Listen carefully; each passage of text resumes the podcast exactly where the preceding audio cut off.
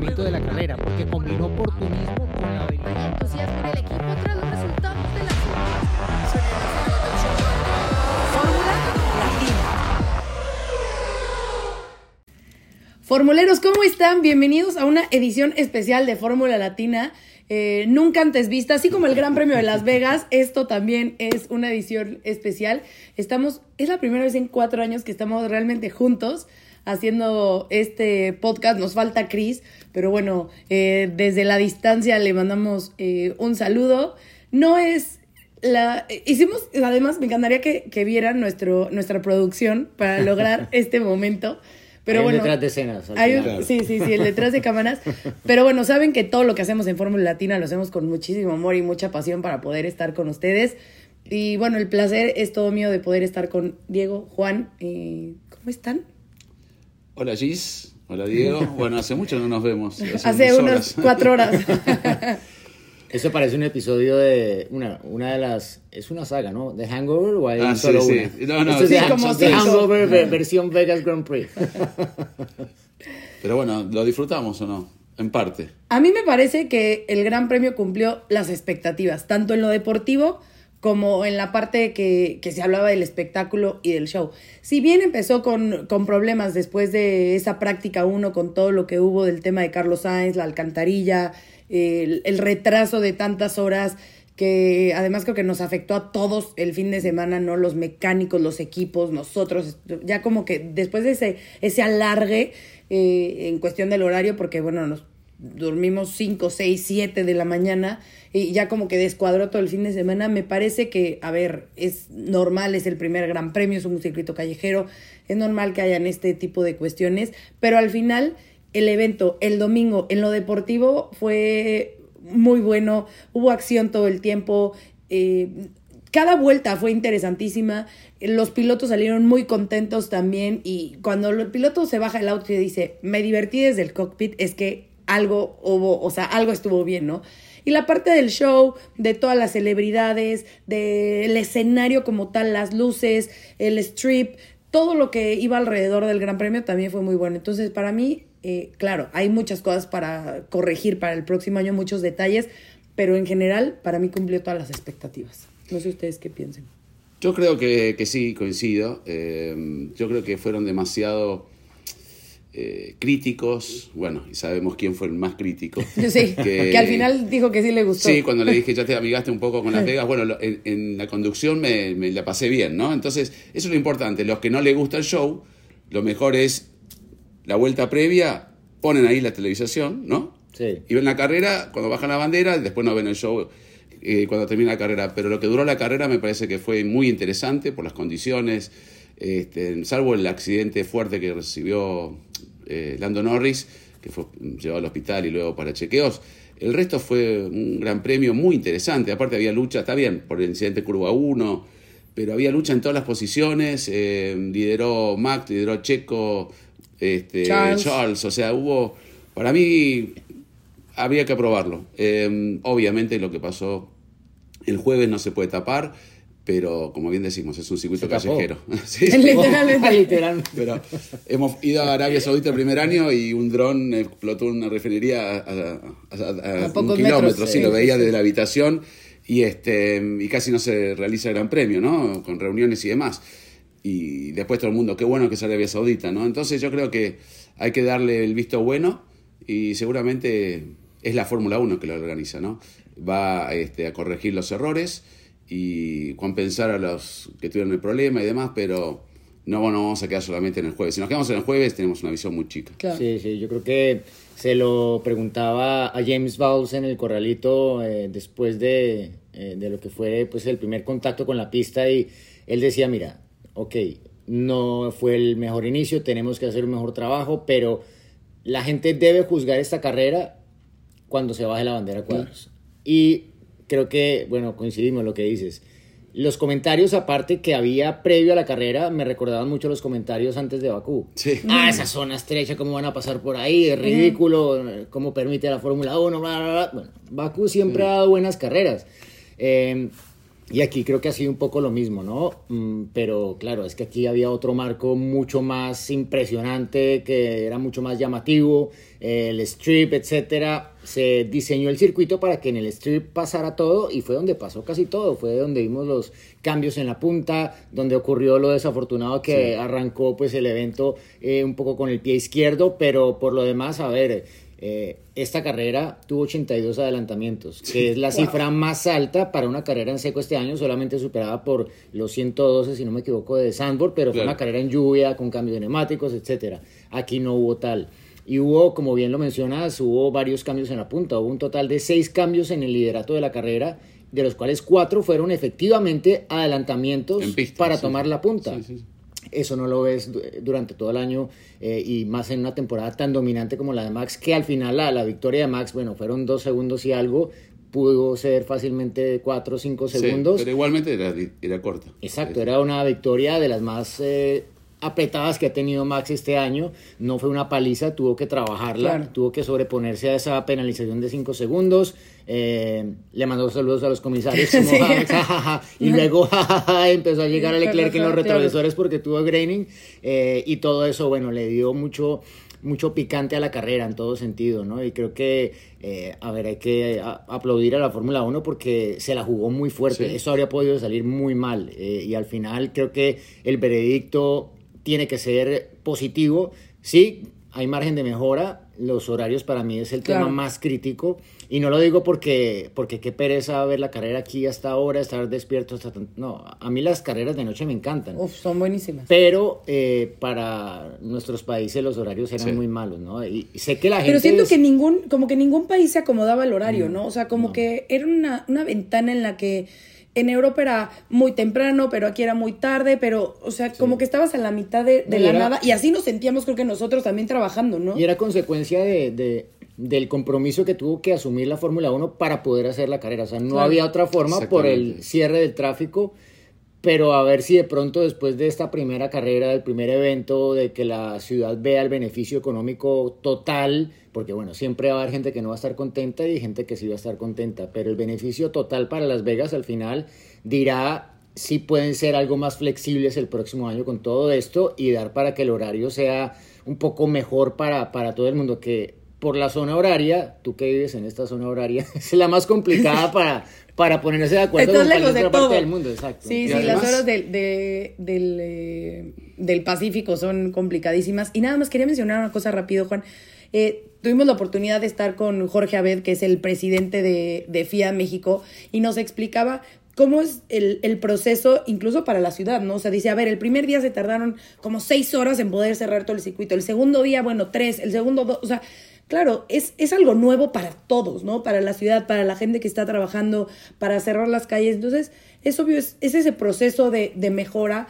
Eh, nunca, a ver, no había posibilidad de que se cerrara la ciudad y que hicieran las pruebas eh, con un auto de Fórmula 1 para evitar lo que sucedió con, con Carlos.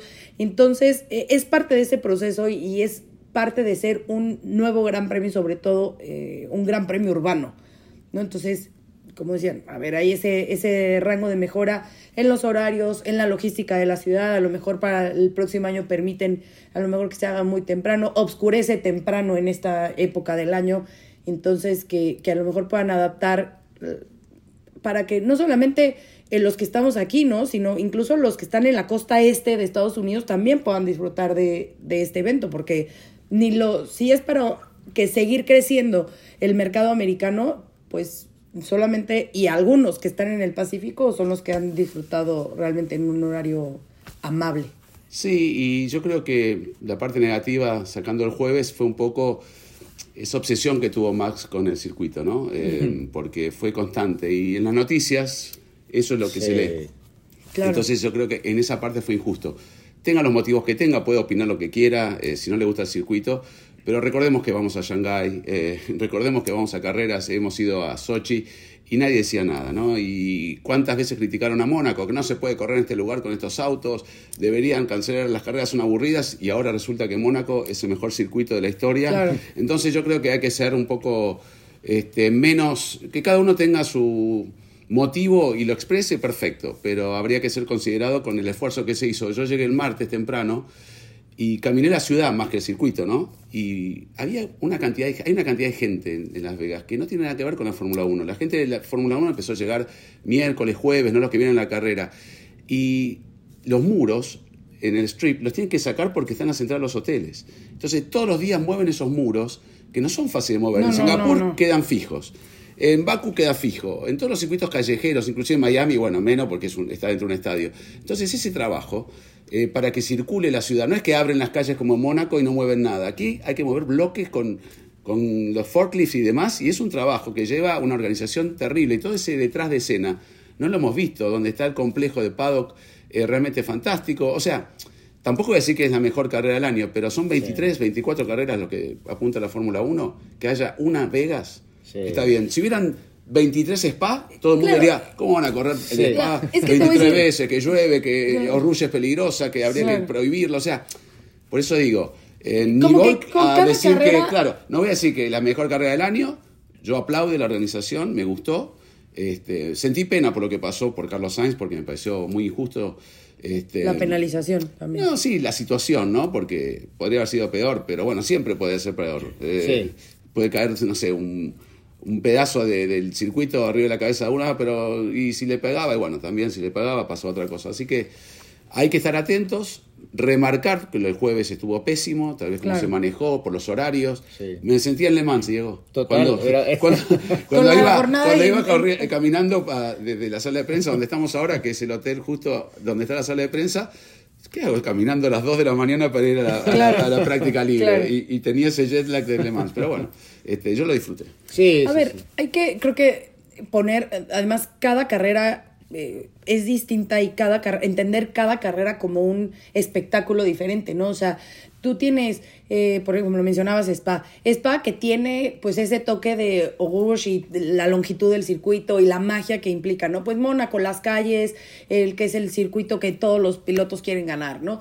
Pues Vegas, vas a tener un Vegas que es este show, espectáculo, celebridades, pero que al final la parte deportiva eh, también está, ¿no? Y hay que darle oportunidad, creo yo, a cada, a cada una de las 23, 24 sedes para que se puedan eh, disfrutar de, de esa forma. Mencionabas, Max fue súper crítico eh, por todo lo que, lo que hubo alrededor, pero pues también creo que es parte del show.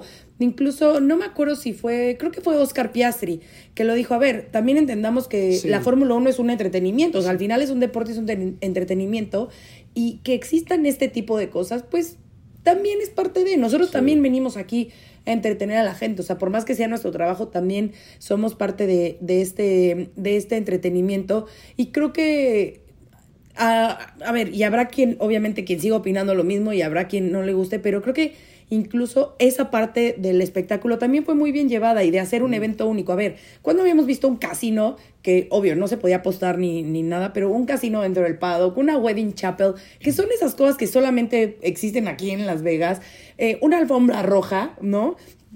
Nunca, o sea, Bueno, la limusina para llevarlos al Velayo. Ah, para claro, o sea, la- la limusina. bueno. O sea, La mejor, la mejor de prensa Sí, fue la, esa, la- en- dentro enganchados de- entre sí, ellos. sí, Sí, sí, sí, ni siquiera Claro. era el cool down room que se escucha muy poco. Aquí se escuchaba perfecto lo que estaban hablando Exacto. y se miraban. eh, o sea, Y estaban como nosotros, así pegadititos, Sí, así tal cual. Estamos reviviendo justo perdón, el momento de la ¿puedo agregar limusina una cosita corta, pero no nos incumbe a nosotros, sino a nuestro cuarto este, compañero. A ver. Yo estoy seguro que no le gustó, porque él es purista. Claro, No, claro, claro. Él, él, todo esto, Chris, dirá, Eh. no lo quiero. No lo quiero. No y lo- y no lo más. Y bueno, y, y lo aceptamos, ¿no? Claro, pues es parte de esto. Si tuviéramos, imagínense 20 Vegas, nos morimos. Entonces, ah, no, no, bueno, o sea, no, imposible. no a ver, yo ponerme a hacer, o sea, No la alfombra llegamos. roja estaba, di- o sea, divertido ver las ¿estuviste en la- celebridades. eh, bueno, sí, sí. El grid, el grid, o sea, El grid, creo o que sea- fue No. el grid más lleno de toda la temporada por mucho. Oye, a ver, eso es, por ejemplo, eso es uno de los detalles que Sí, tiene que ver el que tema deportivo. también, ¿no? Porque claro, de repente ya era, se tienen que salir del, yo nunca había escuchado que en, en las bocinas del el autódromo, o sea, de que, por favor, tienen que salirse de- del, Sí, sí, sí. del grid, o sea, desalojen la pista. Sí, eso era tal cantidad de gente que de repente se hizo como un tapón, porque No entre los podía, coches sí. y salían, entonces, ¿verdad? Digo que en una te dice como, vente por acá, porque no, ah, no, tú ya te habías ido a Leo, le, lo jalé a Leo, le digo, vente por acá, porque se estaba haciendo ese embudo en que todos querían salir, los mecánicos con los, con los carritos, tratando de salir. Entonces, Sí, Esos son los detalles sí, sí, que, que obviamente hay Pero que... las, muchas de las que- celebridades y la gente de VIP estaban en el grid feliz. o Ah, sea, no, Sí. a ver, Tomándole foto a todo con una Estaban sonrisa como impresionados de- disfrutándolo, sí. Claro. Aparte te dabas vuelta y decías, uy, mira quién está ahí, mira quién. O sea, Era imposible. eh, Sí. Yo estaba parado y lo veo a, yo, eh, a Sergi Busquets y, Sí. y, de- y estaba ahí como un fan más, pero Porque tratando sus de hijos esperar- les sí, encanta, sí, esperando sí, que sí. salgan los pilotos. Y la verdad que eso fue, fue simple. Pero coincido, la gente en la grilla fue demasiada. En Mónaco se entiende porque es muy angosto y es Mónaco también, pero bueno, lo van a solucionar. La Fórmula 1 que organiza esto. Entonces, eh, todas estas cosas que estamos hablando ya tomaron nota. eh, Ah, sí, para el por supuesto. año. Que hay cosas que, bueno, no trascienden porque no, no tienen tampoco Sí. porque Claro. como la sala de prensa. O sea, Uf. la sala de prensa, para la gente que tiene que ir y venir de la sala de prensa, Ay, no, muchas ojalá que sí veces lo cambien, por favor. muy complicado. O sea, era una caminata de subir y bajar unas escaleras. Bueno, había un eh, ascensor, Pasillos pero era solamente para la gente Seguridad, handicap y sí, eso. sí. Eh, entonces, yo creo que el año entrante va a estar dentro del paddock y el paddock que por lo menos tenga don- donde sentarse. Por no o sea, era muy grande y no había espacio No, para no que la había gente co- se un sentara. lugar de. No, no quieres quedar, porque siempre hablo de la comida, pero. No, pero en México te dan comida, No, te dan no, agua, te dan todo. es- no, pero aparte han aprendido desde México Sí. todos los circuitos. Y aquí Sí. me imaginaba, en Miami, Miami había puesto de café de especialidad. Sí. O sea, había, era un poco más friendly. Aquí era muy frío el paddock. Sí, ¿no? sí, les me faltó pareció que era un paddock parte. muy grande y era frío de verdad. Sí, aparte. además. Pero me refiero a que podrían haber aprovechado y creo que en ese sentido lo van a tener que... Porque el promotor al ser la misma Fórmula 1 tiene otras prioridades, ¿no? Claro. El promotor cuando organiza como México quiere dar la bienvenida. eh, ni hablar. Sí, México sí. para mí sigue siendo extraordinario, Sí, ¿no? sí, sí. Te dan una mochila con 18 mil cosas, eh, con, se nota que, que piensan en nosotros. Exacto. En cambio, la Fórmula 1 no piensa en nosotros. Sí, y eso no, hay, que no, ser- no. hay que ser, hablar claro. Si puedes tomar un café, tomas un café, y si no, bueno, andate al- Sí, ¿cómo sí. se llama? El Paddock Al- Club, que tuvimos sí. suerte de poder estar Sí, claro, menos. claro, claro. Oigan, pero bueno, a ver, eh, vamos a entrar ya en, en lo que fue la carrera, que sé que es a lo que les gusta a los formuleros. A ver, inicia la carrera Max, eh, que ya después lo explicó, ¿no? Y que sí aceptó que, que claro, estaba todo el, el- entre el, el asfalto, ¿no? Y los neumáticos fríos, que sí, como que le costó esa parte de, de- de llegar a la primera curva y se le fue el auto, ¿no? Que no pudo controlarlo. No fue el único. De, claro, no, que no pudo controlarlo y que por eso fue que, que tuvo que empujar de alguna forma a Charles Leclerc para hacerse esa. Eh, Claro, bueno, sí, muy a su estilo. Sí, sí, sí. Pero, pero, a ver, por lo menos lo aceptó, ¿eh? No, no, Yo sí, cuando sí. escuché el mensaje de send my regards, ¿no? De que este va a salir a decir que no fue su culpa. Sí. Y después No, nos no, dijo sí, Charles sí. que sí, que le aceptó, que le, que hasta le ofreció una disculpa, que le explicó que pues simplemente no pudo Ahora, controlar el auto. Viste que estaba en la parte de, de largaba Max, en la parte sucia, digamos, estaba sucia de verdad porque se rompió un auto de los del Driver's Parade. Ajá, sí, que el aceite, y tiraron todo este polvo blanco que Carlos Sainz en la entrevista Sí. con nosotros dijo que eso es inaceptable, pero bueno, eso ya es Ha parte pasado. de- ha pasado siempre, ¿no? Eh, desfiles con autos antiguos, es lógico que pueda pasar.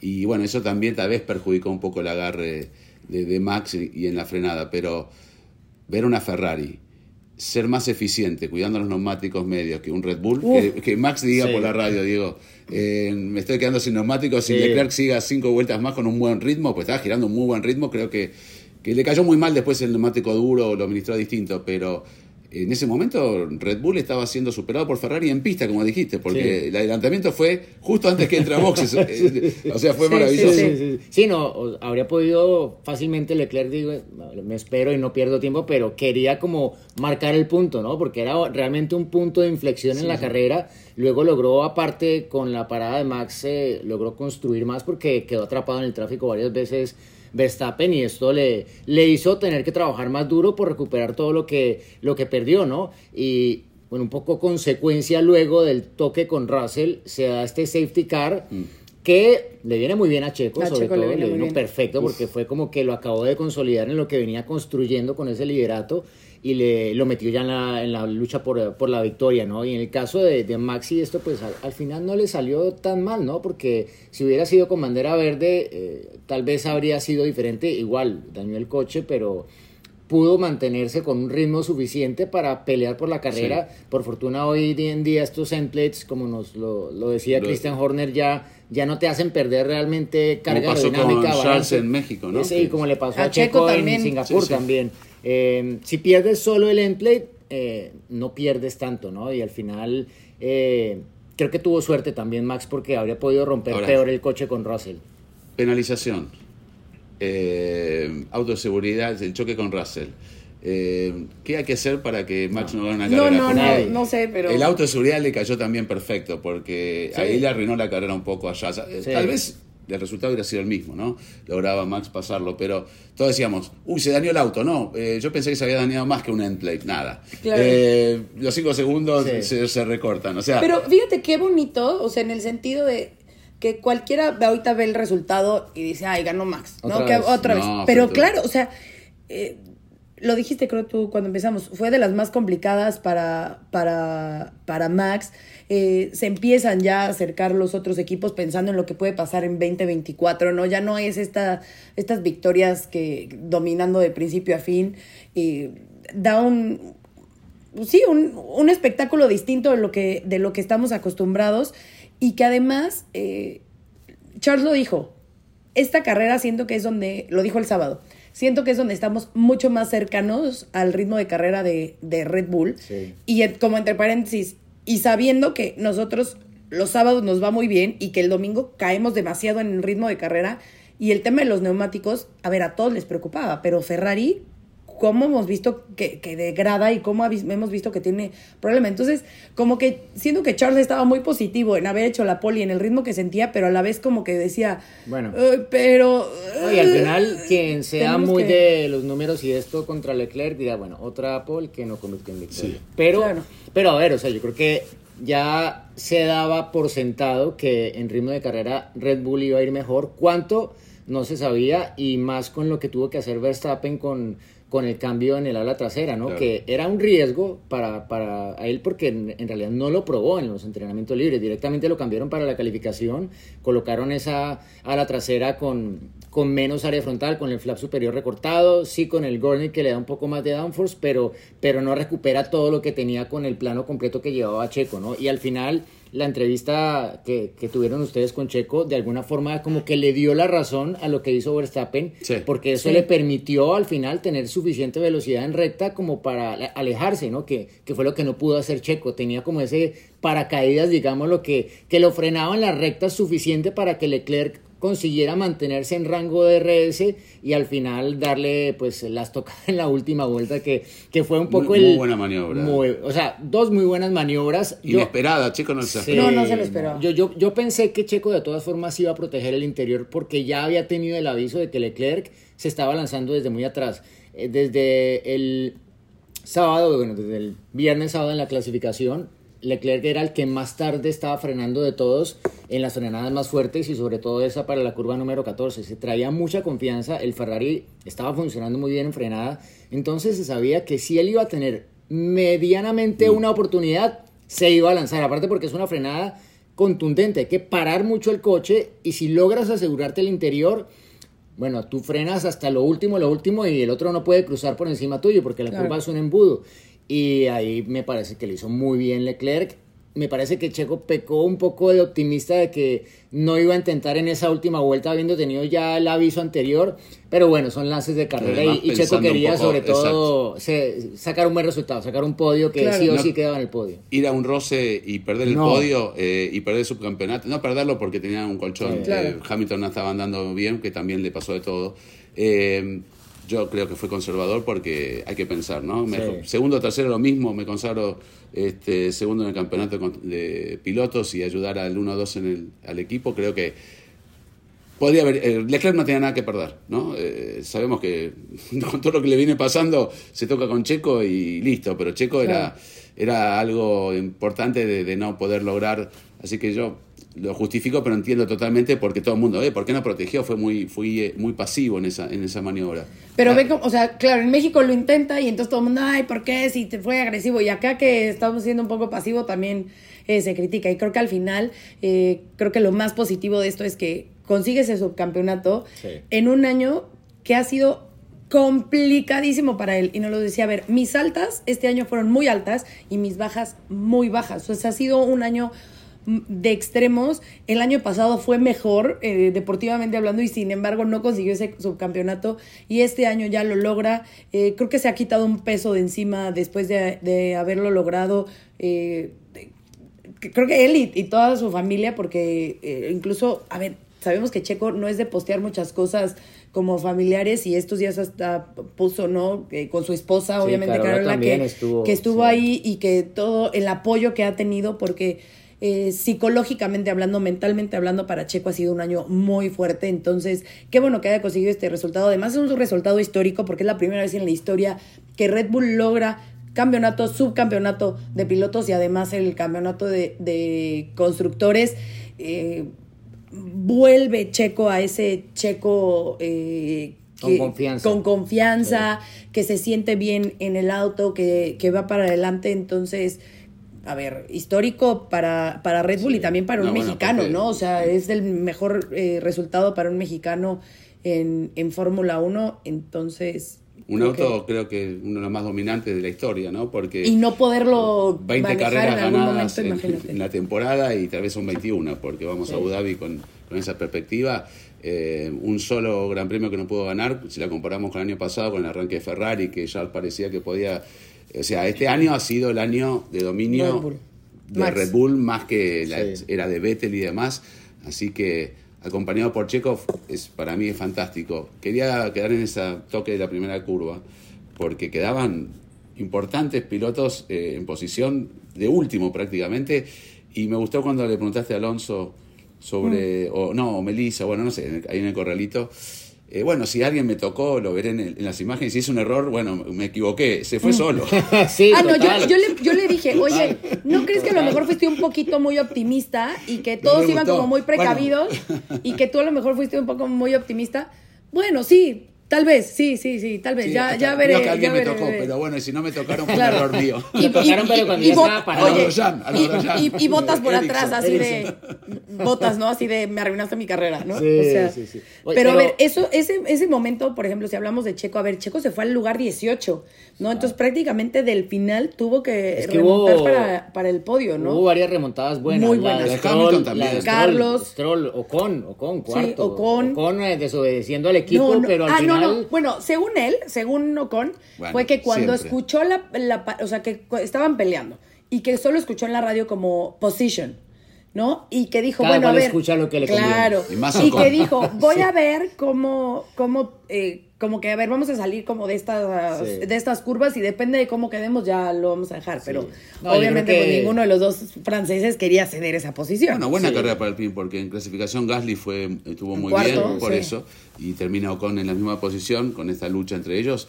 Este, por eso creo que dejó, eh, podemos hablar un rato largo de lo Sí. que fue sí, dejando, sí. porque inclusive esa remontada de que da último también, casi último Hamilton con un toque que pensaba que tenía una pinchadura, después se comienza a tener un buen ritmo, comienza a tener buen ritmo, bueno, con el toque de Piastri ahí se complica el, el tema de Hamilton, porque aparte, cuando se da cuenta de una pinchadura, justo había pasado Ya la entrada de box, se tuvo que dar toda la vuelta. Tal vez era mucho menos.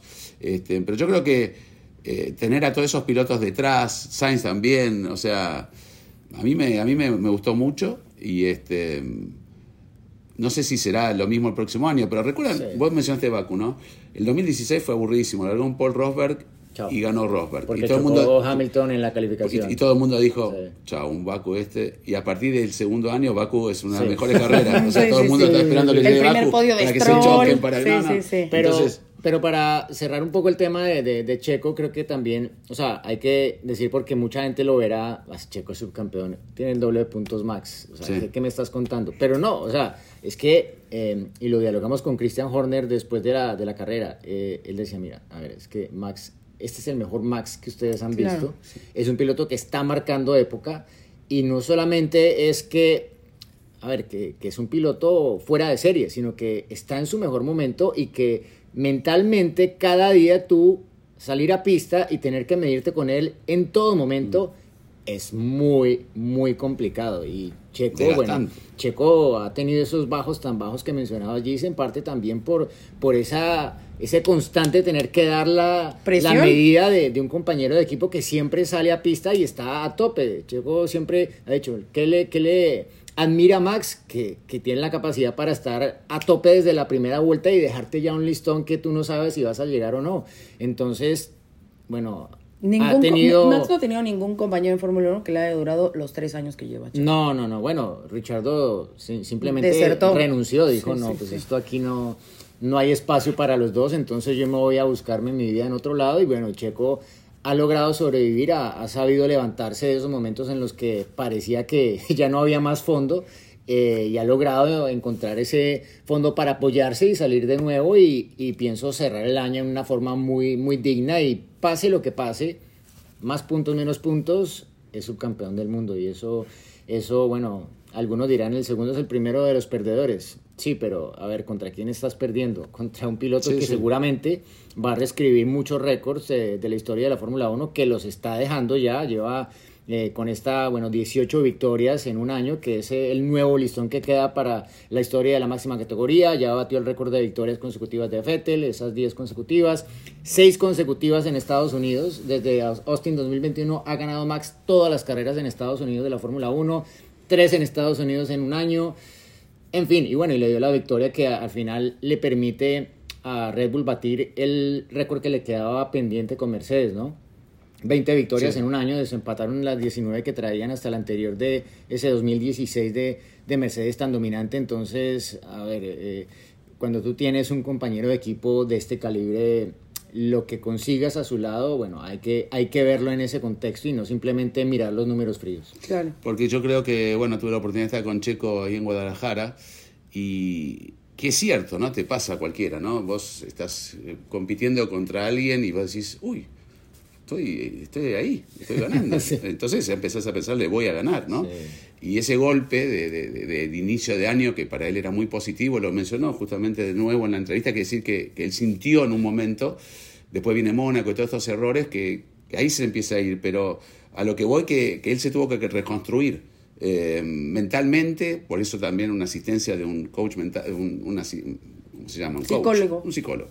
Este, para poder superar y trabajar, y estas últimas semanas estuvo yendo al simulador, a la fábrica, tratar de entender dónde, y logró el resultado, ¿no? Pero como bien decís, es imposible, ¿no? Con- contra un Max Verstappen.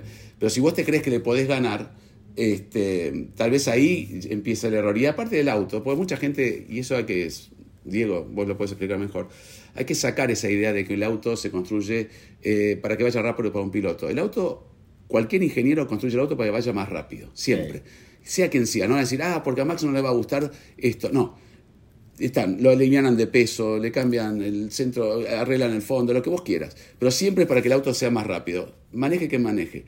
Y quien maneja de una manera y lo entendió perfecto fue Max. Claro. Y a partir de esas mejoras que el auto, pues, el auto fue evolucionando, ¿no? Porque no es que en eh, a principio de año cuando Checo estaba igual, el auto quedó igual. No, el No, Checo no. no puede volver atrás con el mismo auto porque Max le saca, Sí, claro, claro. le saca cinco segundos, Sí. o sea, en vez de, de dos. Entonces yo a lo Y que no voy... solo Max, sino los demás equipos. Por eso digo, a lo que voy, eh, a Checo se le fue el auto. Se le fue y bueno, Max lo, lo- lo pudo acomodar. Pero no es que eh, Newey está todo el día, bueno, Max, ¿qué necesitas? No, ¿Qué vas a hacer?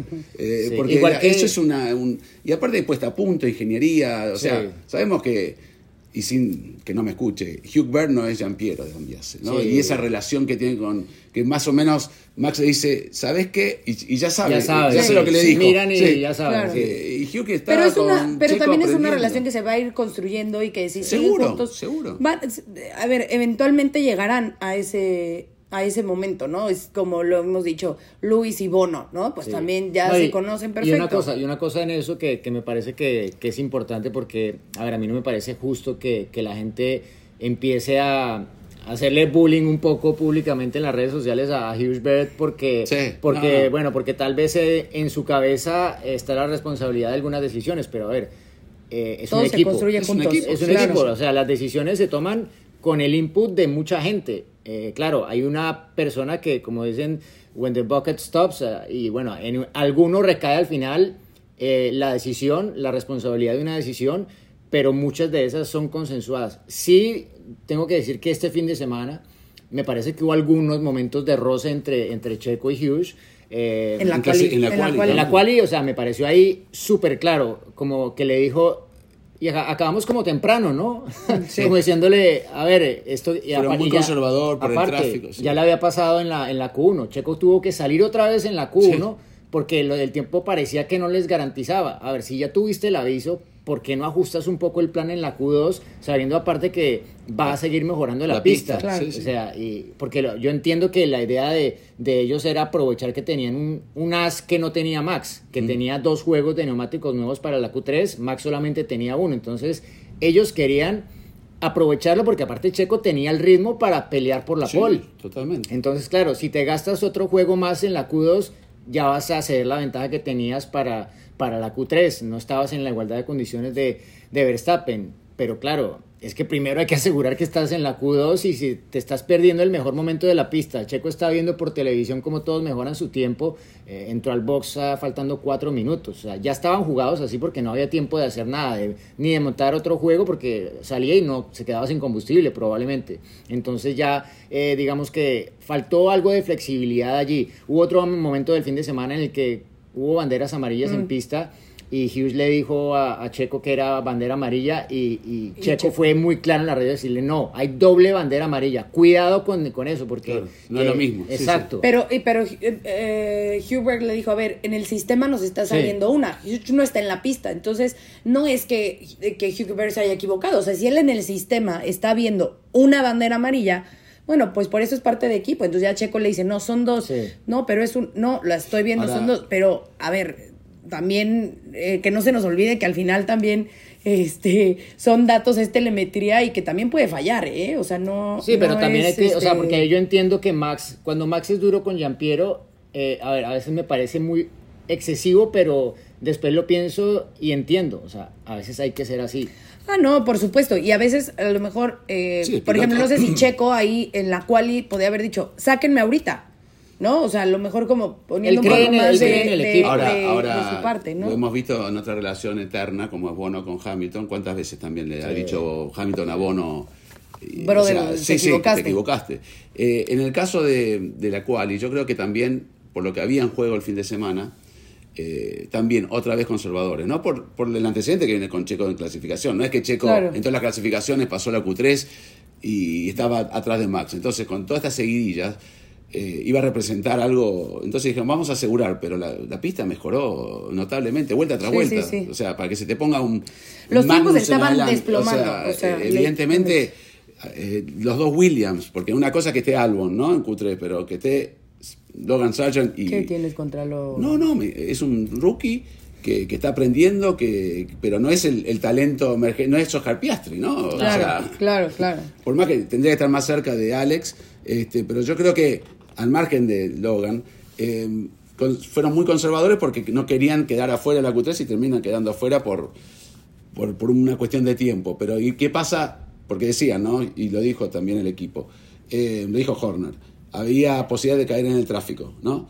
Y bueno, pero es Pero lo arriesgas, claro. Lo arriesgas. Si, igual puedes quedar afuera. Sí, todo tiene su riesgo. Sí. Y ellos corrieron el riesgo de perderse el mejor momento de la pista y fue el que al final les, les pasó factura. Pero bueno, al final creo que en términos del resultado global del Claro. fin de semana no fue algo eh, definitivo, ¿no? Porque por fortuna hubo oportunidades durante la carrera y, y pues igual, en la primera vuelta Checo estaba decimoctavo después de tener que cambiar el ala delantera. Entonces... eh, queda como una anécdota, pero seguro que son cosas que, como bien lo dices, construyen en la relación. A ver, cualquier relación de cualquier tipo eh, y más laboral tiene que tener algunos momentos de tensión en los que haya desacuerdo, porque del desacuerdo salen enseñanzas y sale una relación probablemente más fortalecida o se rompe definitivamente, ¿no? Pero en este caso creo que, pues, a ver, saben que vienen construyendo y mucha gente pide, no, hay que cambiar a Hughes Bird ya. No, porque es Vienen arrancar de nuevo aparte. Exacto, Claro, exacto. no, no, no, o sea. Y a ver, y, y conseguir un ingeniero mejor que Jean-Pierre Sí, sí. Lambiase y desarrollar, porque no solamente que te pongan una persona, sino desarrollar la relación con esa persona, eso, eso toma tiempo, entonces es como echar a la, tirar a la caneca lo que han construido desde 2021.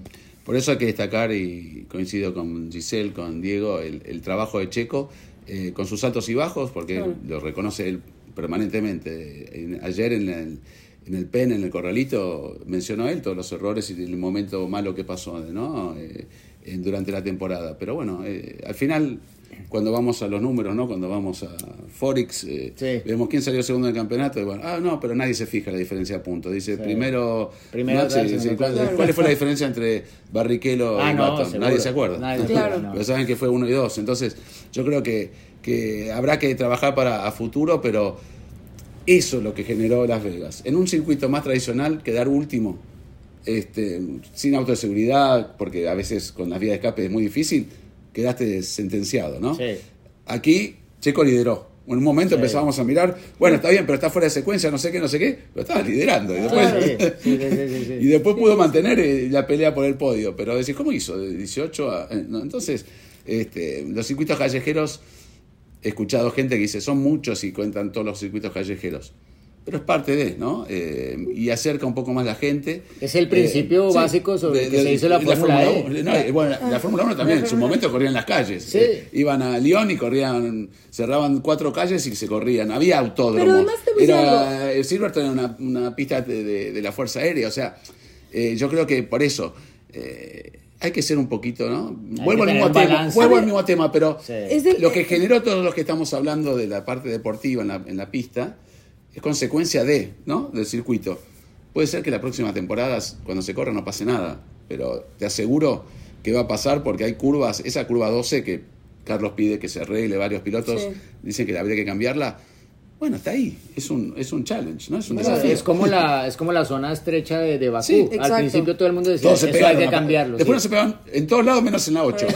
Exacto. Oye, pero a ver, también te voy a decir una cosa. Eh, algo que tiene, una característica que tienen los, los circuitos callejeros es que justamente como que extrae otro talento de los pilotos, ¿no? O sea, como es ver esa pericia, es ver quién se va más, a- quién llega al límite mucho Bueno, lo más dijo pronto. Con, lo dijo ¿no? Con, ¿no? O Con Podio Mónaco, aquí tuvo una buena recuperación, a él le gusta, es un desafío. Claro. Entonces, Es- se aproxima diferente a, a- a la carrera de un circuito eh, fijo a un circuito urbano. No, y aparte este circuito tiene como, no sé, muchas zonas que no se parecen a curvas de ningún otro Claro. circuito. Y si tú te fijas, desde que arrancó el fin de semana, los pilotos todos fueron como experimentando con diferentes líneas e incluso en la carrera tú veías que se hacían trazadas muy Sí. diferentes en muchas zonas del circuito y, y eso está bien, ¿no? Y también hay que decir, el circuito, diferente a Miami, por ejemplo, ¿se acuerdan que en Miami el primer año, el que se salía de la línea de carrera... Chao. Sí, además no había aquí nada se de podía, No, y se, y aquí se se fue podía. rompiendo el asfalto en Miami. Además, Sí. aquí Se levantó y- Exacto, pero aquí aquí había diferentes posibles trazadas y vimos adelantamientos en diferentes zonas del circuito. Entonces, lo- Aprobado. aprobado. Viva Las Vegas, sí. ¿Eh? Viva Las- Bueno, Oye, me encantaron los. Cuando lo cantó. Max, Sí, claro. Viva Las Vegas, ahí Ya fue salió. de bueno, Se ya, olvidó ya, todo ya, lo que ya, había claro. dicho, ¿no? Dijo, Claro. "Viva". uy, uy, estoy siendo Sí. simpático. Yo creo, yo creo que le dieron algún toque después de No. todo lo que dijo, le dieron haber dicho algo porque ya... Yo creo. Nosotros sabemos, Diego, que, pero bueno, no, sí, hubo reuniones entre Estefano Dominical y Christian Horner. Eh, Es lógico, ¿no? Es un poquito. Porque si son realmente todo lo que dijo eh, tiene un fundamento y coinciden todos, está bien que Hamilton va a decir lo contrario para. ¿no? Sí. Eh, todo, Ah, aparte, siempre que sabemos que declaran en contra de lo que Claro. Eh, la mejor pista, es bueno. Bueno, no- Hamilton no- dijo, no lo- ojalá lo pudiera agregar, Hamilton. agregar Sí. 10 vueltas más porque estuvo muy claro. divertido. No lo escuchemos a Hamilton y no lo escuchemos a, a Verstappen. Quedémonos con la opinión del resto. Y yo le pregunté a todos y a todos les ha gustado, ¿no? Dio el visto bueno. Entonces, ya está. Eh, lo que pasó, pasó. Pero yo creo que ahora, pe- pensando en, en el próximo año, veremos. Tal vez Red Bull siga dominando, pero yo veo que Ferrari ya encontró soluciones importantes. McLaren, McLaren. tiene que, bueno, la- su- las curvas lentas lo han perjudicado, pero también el fin de semana fue muy raro. Pero después Piastri tenía muy buen ritmo. Sí. ¿no? Muy bien, Sí, muy Eh, bien, sí. O sea que, al margen de todo, yo creo que van, tal vez, y esperemos, ¿no? Obviamente que el RB20 va a evolucionar. Pero ¿hasta dónde? ¿Dónde está el techo? Los que venían de atrás, van a, los pasos fueron más agigantados. Entonces, quiero, quiero ver un... Que ya se termine el año, ¿eh? Ya falta una carrera, ¿no? Sí, no, sí. no vamos a ver ahí. Que ya empiece el 2024, Sí, por favor. Sí, no, y todavía quedan algunas cositas por definir, ¿no? Está por definirse el segundo lugar en constructores, cuatro puntos Cuatro entre puntos. Mercedes y Ferrari. Está por definirse el cuarto lugar en el Mundial de Pilotos. Están empatados en puntos los dos españoles, Sainz y Alonso. Sí, 200 Detrás, puntos, ¿no? ahí pegadito viene viene Norris y viene luego Leclerc también hay con posibilidades matemáticas de, de ganarle el lugar en el Claro, campeonato a Sainz, Norris, ¿no? sí, sí. Entonces, eh, ese es otro punto. El séptimo en el Mundial de Constructores, que es, eh, digámoslo, la, la, la B, la, la división B en el Mundial de Constructores, parece que se lo va a llevar Williams, porque al final en esta carrera ni Alfa Tauri ni Williams marcaron puntos, pese a Claro. que fue muy prometedor el fin de semana después de la calificación para Williams, pero parece que ya se lo adjudican, así que bueno, nos queda una carrera más. eh,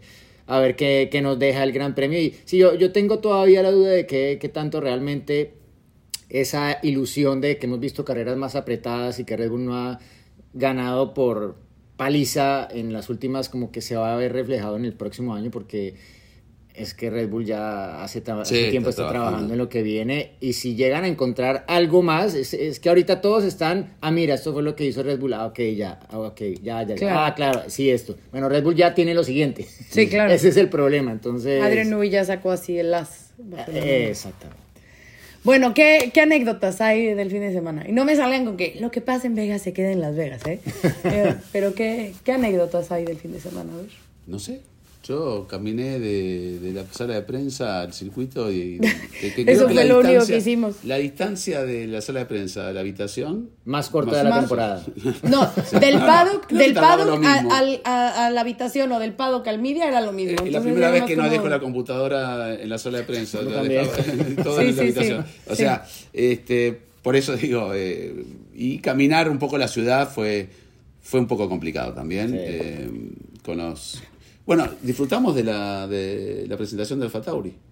Sí, a ver, estuvo, estuvo Y bien, te vi hicieron que, algo que diferente. has tomado tequila. Tú- Yo también te vi, yo también te vi, fíjate Y que te te vi, acostaste te vi, tarde. te Bueno, vi, te vi, te vi. Acostarse tarde acá era. mismo, Bueno, pero eso todos. Tocaba, tocaba. Tocaba, tocaba. eh, ah, ¿qué haces despierto? Me decían a mí a las 6 de la mañana. No, acabamos de llegar de. de- Del- o sea, literal, de la vengo práctica. De la práctica 3. Este, A ver, ahí sí quiero ir a un punto, ¿no? Al margen del. Del y no, no modo de crítica, pero al margen de lo que sucedió con, con la alcantarilla, o como se llame, la tapa de, del zagote de agua.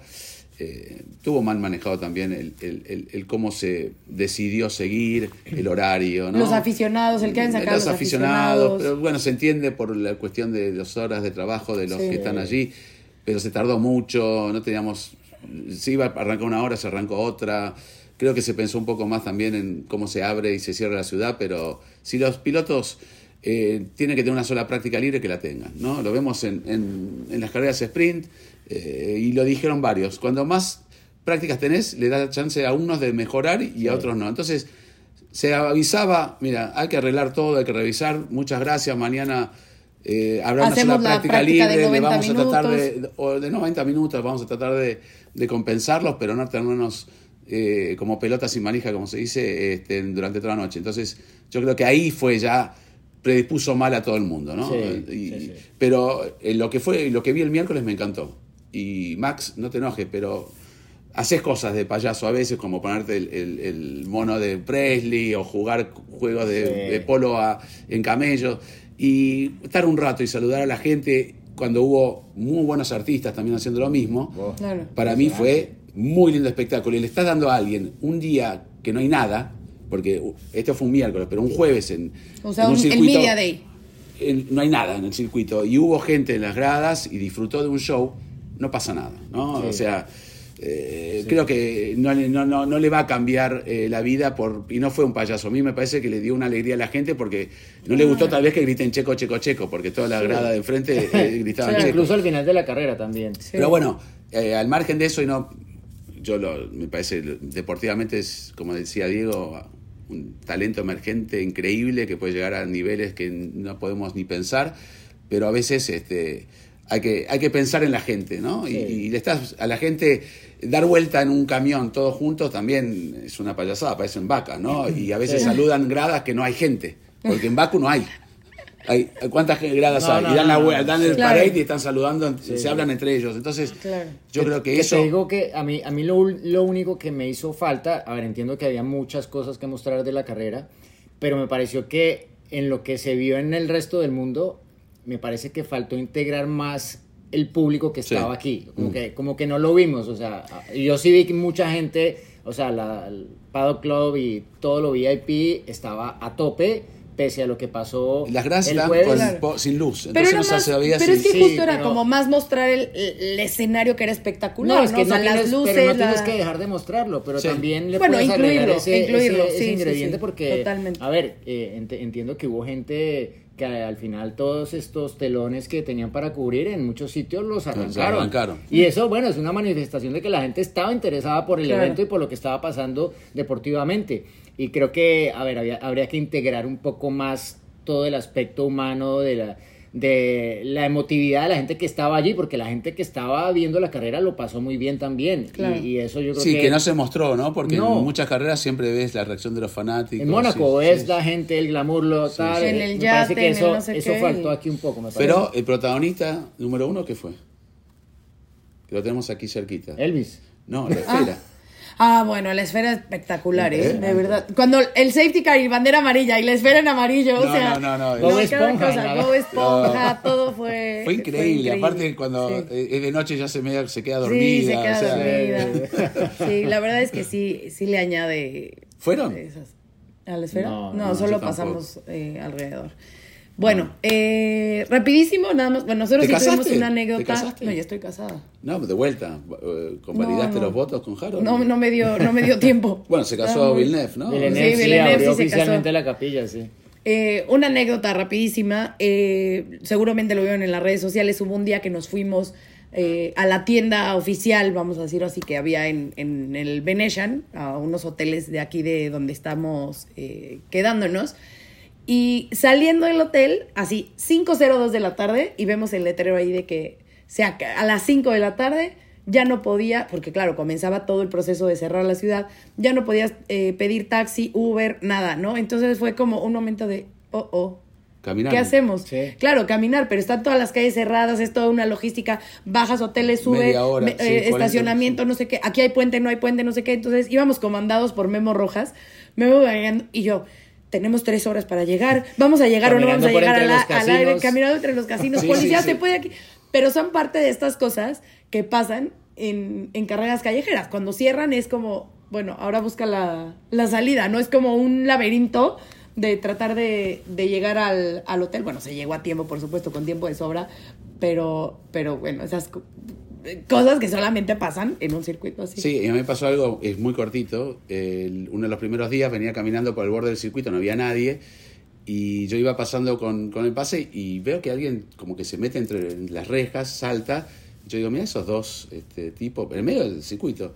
Y cuando me pasa por el lado era Nigel Mansell, ¿no? Digo, ¿cuándo, cuándo me cruzo con un campeón del mundo? A ver, no había nadie. Y, Claro. y como perdido también, y yo yendo para un lado y, y Mansell para el otro, con otra persona. Y yo le iba a decir, este señor está haciendo algo incorrecto. Pero bueno, era Mansell. Y lo que dijiste de ese negocio, yo pasé, fui al Venetian especialmente allí porque sé que todos compraron, aparte había un descuento con una tarjeta o por lo menos Sí. beneficios. Y me- hay una filita y me pongo ahí. Y me dice, no, no, señor, eh, es ahí. Miro y viste las colas de Disney cuando hice una hora. No, Sí, sí, sí. Había Sí, una no. cola brutal. Ahí dije, no puede, no puede Aquí, ser gracias que- a Giselle no que, Ah, que mostró el colmillo ahí, dijo prensa y tal. Hola, entramos. somos media. Y ya pasamos luego, luego. Ah, son media, pásenle, No, pásenle, sí, pásenle. sí, Sí, sí, sí, sí. O sea, había también esa fila final y Sí. te colaste. Como No, nosotros. no nos colamos. colamos. O sea, llegué y le dije, hola, somos prensa. Ah, ok, pásenle, Pero- pásenle, pásenle. Sé que había muchos, muchos fanáticos de Fórmula Latina porque muchos nos- me pararon y, y hablábamos de Fórmula Latina. Si ustedes estaban en esa fila, Giselle se coló, estuvieron cinco horas, ella estuvo un minuto y se compró todo y tal vez compró lo que ustedes iban a comprar. La última Sí. gorra de Checo. Sí, estuvo esperando el tipo dos horas y Giselle, ah, quiero cinco gorras de checo, gracias. No, Pero- pero, es que eso es bueno. O sea, muchas veces, o sea, como. A ver, no es que tengas ese, ese privilegio, pero. Pero como medio, pues, a ver, si me hubieran ahora- dicho, ahora voy a ir, si voy me a hubieran ir. dicho, si me hubieran dicho, no, no se puede, Tengo bueno, el pues hacemos la tengo el fila. pase, tengo el pero, pase. pero, ¿Vale ahora o no? Pues yo creo. Sí, yo creo que sí, pero, sí. pero nos dijeron que sí pasáramos, ¿no? Si me hubieran dicho que no, pues nos formábamos. y pero estuvo fue- bien eh, la caminata porque, a ver, cuando estás eh, cubriendo la carrera y te quedas en el pado, que sale la prensa, como que no, Claro, no vives. No y puedes creo que mucha gente Sí. que vino a cubrir la carrera en realidad no vivió tanto Las Vegas como, como tocaba. Y, y esa caminata, bueno, ya pasar por entre los casinos tal y ver realmente lo que Lo que es Vegas eh, fue... Igual me gusta Vegas de día, de noche, ¿eh? de día no. ¿No? Sí, sí. Bueno, eh, nada, nos vemos eh, la próxima ¿Lo semana. repetimos alguna con- vez? Este encuentro y ¿Esto? lo, y lo- lo sumamos a Chris. Sí, por favor. Tiene- Los tiene espero en Los. Ángeles. Tiene que pasar. Ah, bueno. ¿No? Pero con alojamiento. Claro, todo incluido. Es un BTP. Una reunión de, una reunión de Fórmula Latina on site. Bueno, nos vemos para hablar de Abu Dhabi la próxima semana. Hizo buena letra, digo, ¿eh? Miren qué tiempo esto. Muy bien. El único aplicado. Sí.